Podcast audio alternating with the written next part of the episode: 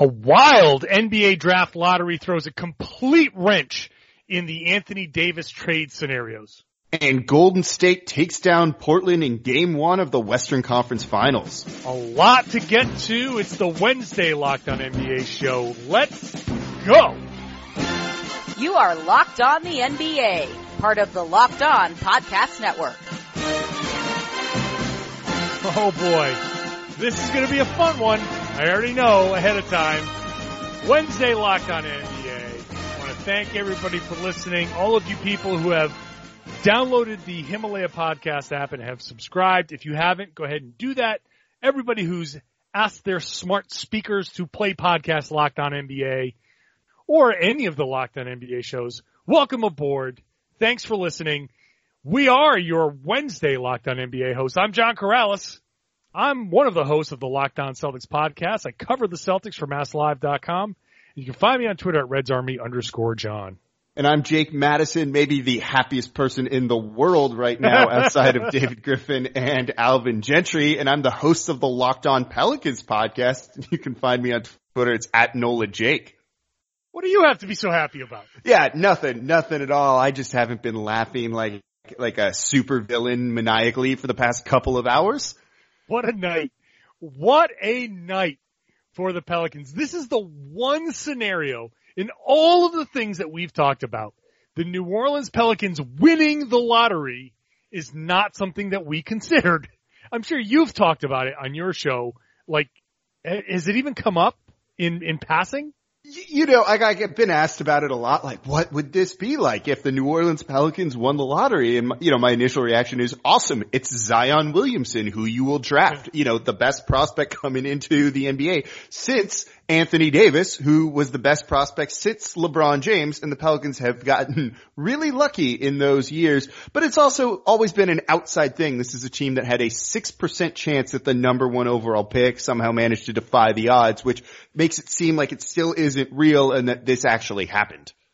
Two teams with six percent chances at the number one overall pick went one two. The Memphis Grizzlies went two. They had a six point three percent chance of that happening. Uh, And then they were followed by the New York Knicks, the Los Angeles Lakers, and the Cleveland Cavaliers in the top five. So let's just look at the craziness, the lottery reform aspect of this. They changed the odds. You had four teams all in, in there with a good chance at, uh, well, you had three teams all with equal chances at the top with fourteen percent. They switched the odds around, and even with that, the way they evened out the odds, it's still, we saw, what was it, three teams jump.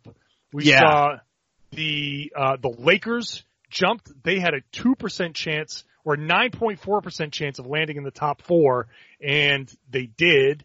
Uh, we saw the Memphis Grizzlies jump, the Pelicans jump. Only the Knicks, who were one of the three teams in the top, at the top of the, the odds for the number one pick, they were the only one that was still in that mix in the top four.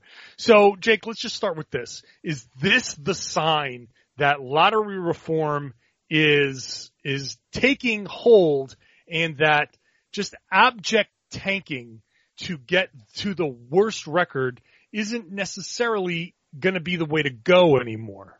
You know, I don't want to go that far and say it, but I think this is a really interesting aspect with it because the N B A is undoubtedly going to try and position it this way. But it's rare that you have three teams defy the odds like that and jump up into the top four of what it is now, with the Lakers, who were originally slotted for eleven, like you said, nine point four percent chance. Then New Orleans and Memphis, each with a twenty-six point three percent chance to jump up, six percent overall. This isn't normally how this is going to go. You know, Cleveland and Phoenix have to feel awful about what happened, dropping three spots. The Knicks dropping two have to feel bad too. And if you simulate this a thousand times, it doesn't really break this way more often than not. But at the same point, don't, it shows you there's no need to only go out and try and win seventeen games, nineteen games. The one and two picks now are by teams that had won thirty-three games, nearly double that. And it shows you don't need to just put the worst product on the court. Try your best. And if you're bad, maybe things just kind of end up being how they're supposed to be. Yeah, it's going to be interesting to see how teams react to this. Uh, there might be a feeling that, well, this didn't change much and we're just going to keep doing what we do. Or there might be a feeling like, like you said, you, you can, you can tank, quote unquote, without blatantly losing. And there's a difference between rebuilding and tearing it down to the studs and saying, okay, we're, we have to trade away our good talent. Like we were talking about with your Pelicans, or mostly with like the Grizzlies or, or other teams where we've, we've reached our peak and now we have to trade these, we're going to trade these guys and we're going to get younger players and draft picks, which inherently means you're going to be bad, but we're yep. still going to try to win games. That I think is the natural progression of good team down to bad team, building yourself back up to good team. That's fine. That happens everywhere. The, we have an okay team, but we're too close to winning. So we're going to sit our good players for crazy reasons and put our worst players out there to lose and improve our odds. That's something the league absolutely wants to eliminate. And they did at least take some kind of step towards that when you see teams that were really, really bad dropping in, in this draft lottery. There's, there's at least a hint, a direction, an upturn yeah. where the league can hang their hat on. Yeah, look, it, it's not going to be like a sea change because, again, if you just go by the odds and there's simple math that goes into this, this doesn't normally happen. This is a big outlier in what would be the norm. But maybe New York drops from the no, the one pick to the three or from the one to the two, and that can have a big impact on things. And it shows, you know, that, you know, I think it kind of really impacts maybe the bottom three teams, and that's really it. But if it stops those teams from being just abject failures and putting a bad product on the court that then upsets your fans, and then you don't even get that number one overall pick, you can't feel really good about that. Look when teams shut down healthy, good players that paying fans don't get to see, and then you don't get the number one overall pick. If you're fans, you're ready to revolt. So at least throw out the players on the court, let the paying fans see them, and then don't get the number one overall pick. And it's not compounding in on itself in terms of like fan anger and fan disinterest. Yeah, so this is really a small sample size. So we don't know yet. It's going to take a little bit of time, but for now, it's something that the N B A at least can go out and crow about and be like, look, we're fixing it. It's getting better. So from that perspective, that's that's one thing to come out of this uh, N B A draft lottery. The other thing, there are other storylines, like Memphis getting the second pick is is really important because it could make Mike Conley available if they decide to go with Ja Morant. And what happens with Conley? Does that end up making uh, a difference in other teams and, and then making that trade? They also get to keep that pick. It was the top eight protected pick. Now Boston still owns the Memphis pick for next year, which is top six protected. So as we get ready to head into the break in a minute, that will tie into what Boston can offer for Anthony Davis. And that's still going to be a thing. Memphis being at that high and and having the opportunity to draft a potentially franchise changing changing player, it does make you wonder what they're going to do. And then obviously the Knicks are at, with the third pick with R J. Barrett, are hoping that that becomes somebody that could be movable, or maybe they keep him. That's an interesting place for the Knicks to be. Uh, and then you've got to wonder with Cleveland at five and Phoenix at six, Chicago at seven.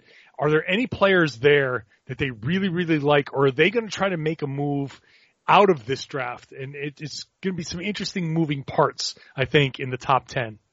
There are so many stories that come out of the lottery, and it's unbelievable that the N B A has this product that's not even the actual draft, but just setting the draft order that has this much drama and intrigue about it. Also, how is David Griffin maybe the luckiest person alive? I'm going to steer this back to the Pelicans like all show. This is four lottery wins for him now. That is unbelievable. Yeah, it's unreal just the amount of luck that that guy has. And yeah, but again, going back to it, there are so many stories with this. So not only is New Orleans now number one overall, but now this impacts the A D trade market, and we start to get a bit of a clearer picture on where he might end up, because it's being reported, and I can confirm this, he still wants out of New Orleans, and that's not changing with Zion Williamson. And it's the middle of May. There was a playoff game tonight that we're going to get to eventually, but the other stories are so much bigger, and look at what the N B A has become. I know. It's wild, isn't it? Uh, why don't we take a break and go ahead, come back. We'll talk about the Anthony Davis implications. The playoff game we'll talk about in the third segment, because really the Warriors beat the Blazers. And that's important, but we kind of expected it. What we didn't expect is the Pelicans winning the draft lottery and throwing a complete, throwing chaos into this Anthony Davis thing. We got the right person to talk to about it, and you, Jake. We're going to do it right after the break here in the Locked On N B A podcast.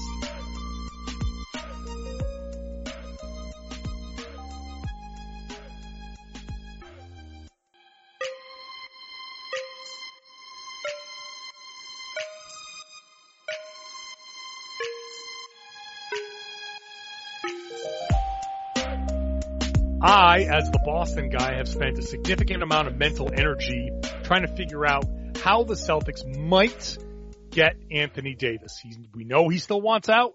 He's wanted out. The Celtics have been seen, had been seen, past tense, as possibly having the best package. But what we didn't expect, what I didn't expect, I didn't take into any consideration, not once, Jake, was the Pelicans winning and getting Zion on their own.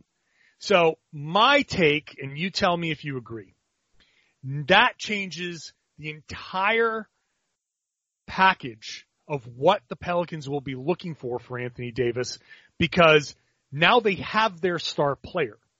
And the reason why the Celtics had such an enticing package was they could center it around Jayson Tatum or Jaylen Brown or both, and that was going to be the future star. But now you've got Zion, and now you're looking for some more complementary pieces. Now all of a sudden the talent, the picks, the whatever, it's going to be who fits around Zion, and that changes everything about who can trade for Anthony Davis right now. Yeah, a, a little bit. I I, th- I think this is kind of, if you're a Pelicans fan, this is the best case scenario for the team. Jumping up, getting Zion Williamson, number one overall, so you don't need to move Anthony Davis for him, which was something that was going to be a very big, legitimate possibility. But now I think the biggest thing that kind of changes the offers, more than getting Zion and wanting to put complementary pieces around him, because I do think David Griffin is going to take the long-term outlook with this team. I don't know if they're going to necessarily try and jump right right back into playoff contention next year. They might have a team that gets them there, but I don't think they're going to be making a push to turn this into, you know, a title contending team right away. And I think they're still in that accumulate as many assets as possible and build for the future mindset. So because of the way this shook out with New York not getting number one overall, and it was reported on the E S P N broadcast before the lottery started that they would not move the number one overall pick for Anthony Davis, and that Zion would be playing in Madison Square Garden if they got it. But three, you could move the third overall pick for Anthony Davis, certainly. The Lakers jumping up to four, they can't.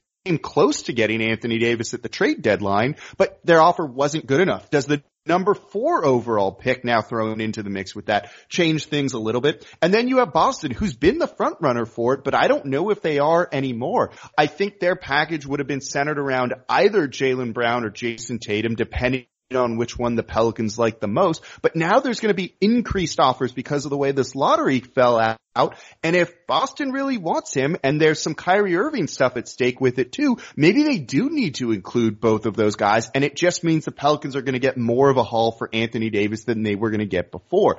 The worst case scenario probably would have been New York jumping up to number one, the Lakers not moving up enough, the Pelicans not getting into the top four, and the trade offers would have kind of dwindled down a little bit, so maybe Boston can get away with only sending Brown or Tatum. Now they might need to include both if they want A D next season. Yeah, I mean, I would think that, that that's necessary now, and and I don't know. It's interesting. There's a report out tonight on Tuesday night as we record this, that Danny Ainge feels like getting Anthony Davis is, makes Kyrie a lock to re-sign. Yeah. So that that still seems to be the case, and that is still their best case scenario. Uh, financially, the Celtics can't afford Kyrie to leave uh, because they're so they're they're far enough over the tax where him opting out of twenty-one point three million doesn't get them below the luxury, I mean, b- below the salary cap. It doesn't get them any meaningful money at all. So they, they still have a lot of work to do. If Kyrie leaves, th- it's going to be hard to replace him, and it, it, it may result in Terry Rozier coming back, which is going to be wild because Terry Rozier just went on E S P N all day on Tuesday and just oh, laid wait. He napalmed the Celtics, basically. Yeah. I mean, it was bad. And now, now, I don't know why. I'm not going to go listen. Listen to me on the Locked On Celtics podcast if you want my take on that. I, I spent a lot of time on that, but it's going to be interesting to see if he comes back. Basically, the Celtics might be in a position where they they kind of have no choice but to give up Brown and Tatum. I think I think the the reason why that might work is you now have at least staggered salaries. And yes, I think that's an important it's important from a cap perspective because Brown comes up first and he's after next season going to be a restricted free agent. Tatum will be going into his third year, so you still got team options that you can mm-hmm. pick up on him. And then you add whatever picks, you throw in this year's picks, fourteen, whatever, the, the Memphis pick, which is still under your control, top six protected next year, and then unprotected the year after that. So going back to what I said before, if the Grizzlies do trade Mike Conley and put all the eggs in the Ja Morant basket, well, it's going to take him a little while. Very valuable. Very valuable. Because they'll probably keep it next year, top six, and then it becomes unprotected two years later. That that's a big deal. Again, staggering salaries because now you've got two years of Zion. You add a, a good rookie to that, you'll have a guy who will be productive on a rookie contract as Zion gets up for restricted free agency. That's how you build a franchise. Especially in a small market. This is, exactly. this is exactly what the Pelicans needed. So to get it from the Pelicans' perspective, they are in position to right the wrongs and their sins under the Dell Demps era of the past seven, eight years.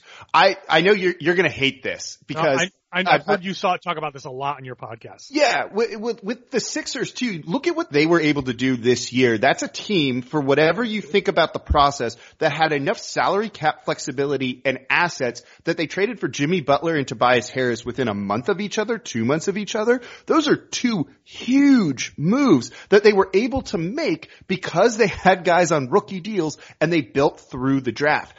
New Orleans, instead of able to be putting a competitive team around Anthony Davis like this year and last year, tried to do it in the second and third year of his tenure, bloated their salary cap by trading away future first-round pick after future first-round pick, and eventually you just kind of kick the can down the road, and then you come back up to the can, and that's what happened and why he wanted out eventually. Now you have Zion Williamson on that rookie deal, and you can put other cheap guys around him so that when you feel it's time to strike and make a move, four years from now, five years, maybe three if everything goes really well, you have the salary cap flexibility to do so. And I think that's the most important thing. You see which guys fit, which guys are your true core pieces. You move the ones that don't. You bring in the right pieces by then because these guys have developed. You know what you need to put around them. That's how you do it in a small market. You're not going to get big-name free agents that are going to come and sign here in New Orleans. It's a matter of fact. You've got to nail these picks.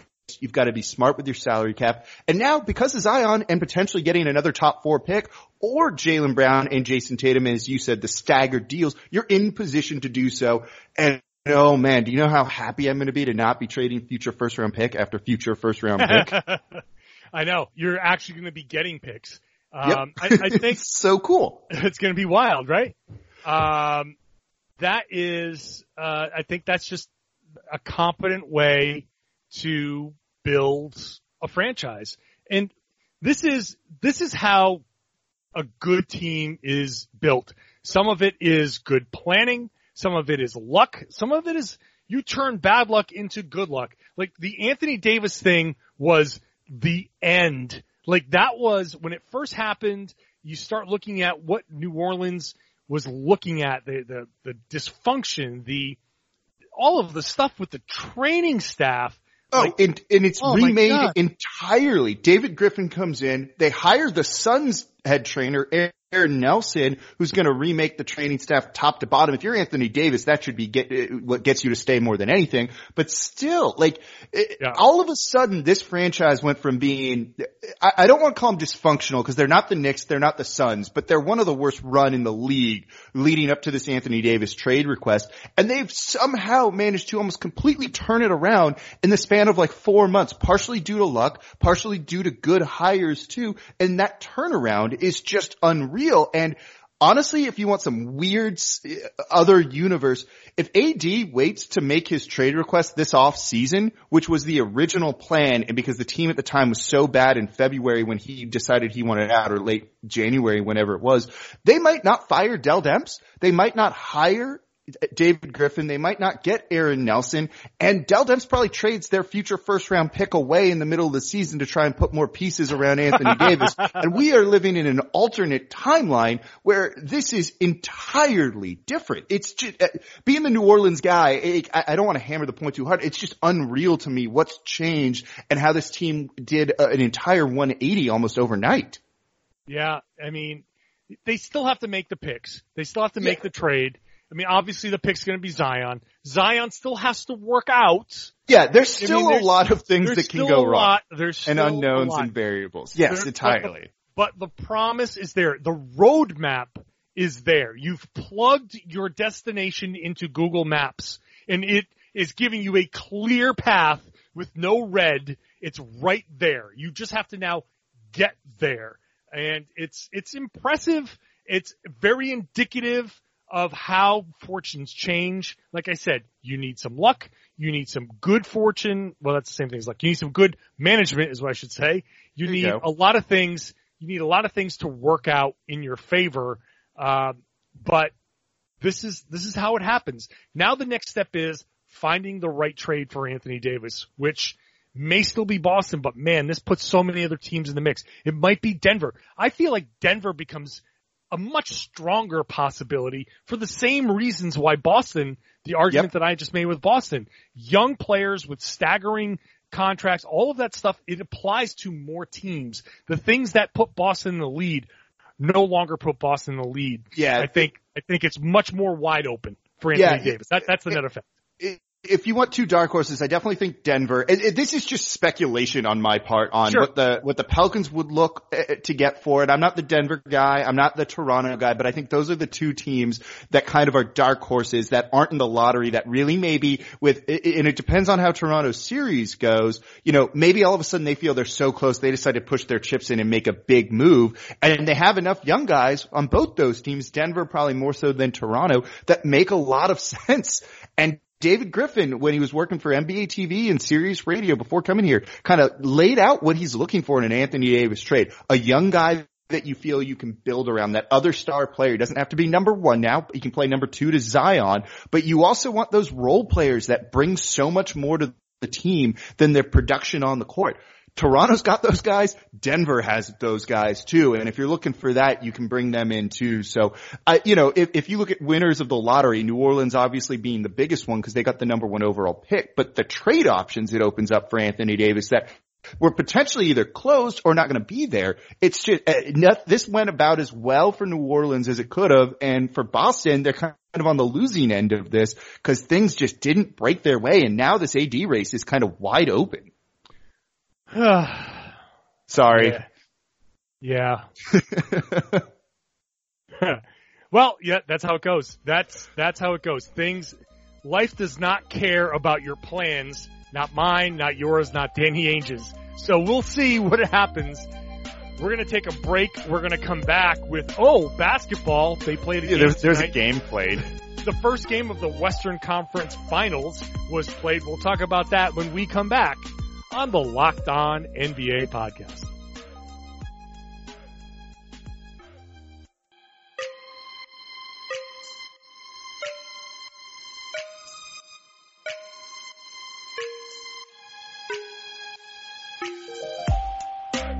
Game one of the Western Conference Finals on Tuesday night, one sixteen ninety-four Warriors over the Blazers. It was a tight game, uh, tighter than I expected, to be honest with you. The, the Blazers really, really hung tough. The Warriors, I mean, they, they got their usual performances. Uh, Steph Curry, nine of fifteen from three. Just a funny number. Oh, nine of fifteen. We, we, we got something to talk about with that and the, and the Blazers defense there. Yeah, absolutely. Too shy of the, uh, the record held by his teammate Clay Thompson, who, uh, was three of nine from three. They combined for sixty-two of the Warriors' one hundred sixteen points. Why don't we start there? Uh, the, the, the Blazers didn't exactly make life difficult for Curry, uh, on pick and rolls. They dropped deep. Every time. They, like, it's Steph Curry. Like, I get it. Like, well, protect the rim. It, but, no, is uh, it so much that it's Curry or that it's Cantor in this case? Like, I guess it can be both. I, I, they, I, they did it with, they didn't do it with just Cantor. No, they that's did it. They True. did it with Collins. They did it with everybody. That that was just their strategy, was to drop on the pick and rolls, and that's just not with Curry. You just can't do that with Curry. Like it, I saw it, it with was so weird. Like I'm with you. Like you know, with Cantor, like what are you supposed to do? You put him out on the perimeter, and he's going to get smoked. It's as right. simple as that. Like this is a dude who's been a very bad defender his whole career, and got lucky in that first round matchup against the Oklahoma City Thunder with Westbrook not being himself, with Paul George not being himself, and he actually looked like an adequate defender in that series. And then you put him in here, and it's like no, he's almost unplayable at times defensively, at least. Yeah, I mean, that's that's to be expected. Like, we knew yeah. coming in that Cantor, like, Cantor had a great series against the Nuggets. And and we say great, maybe with a little bit of, we didn't expect anything and he was, he wasn't bad. And so he, he gutted out that he was hurt, his shoulders falling off, all that stuff. I mean, he, he was really very impressive in that series. This is just very difficult for him. It's not the right matchup. It's a bad matchup for him, but you still can't do drop pick and roll coverage, like not with Curry, mostly because Curry's release is just too fast. Like I saw the drop pick and roll coverage in game one, Celtics Bucks, where the Celtics killed it. But what, what they did was they chase over the top to really discourage you shooting the three. And what they hope to do with the drop is entice you to go three steps in and take a free throw line jumper, which if that was the plan and that was the hope, I get it that you want Curry shooting those shots. If you want Curry shooting any shot, it's long mid-range jumpers because he, if he's, he can hit all, hit those all day and at least not bury you like he did from three. The problem is that Curry's release is faster than anybody's. And once he comes around that pick, you can't chase around the top fast enough. He just turns, fires, that ball's out of his hand before you come around that pick. You gotta, you gotta go, so, you gotta get some other way. You gotta blitz him. Really what you have to do is not play Cantor.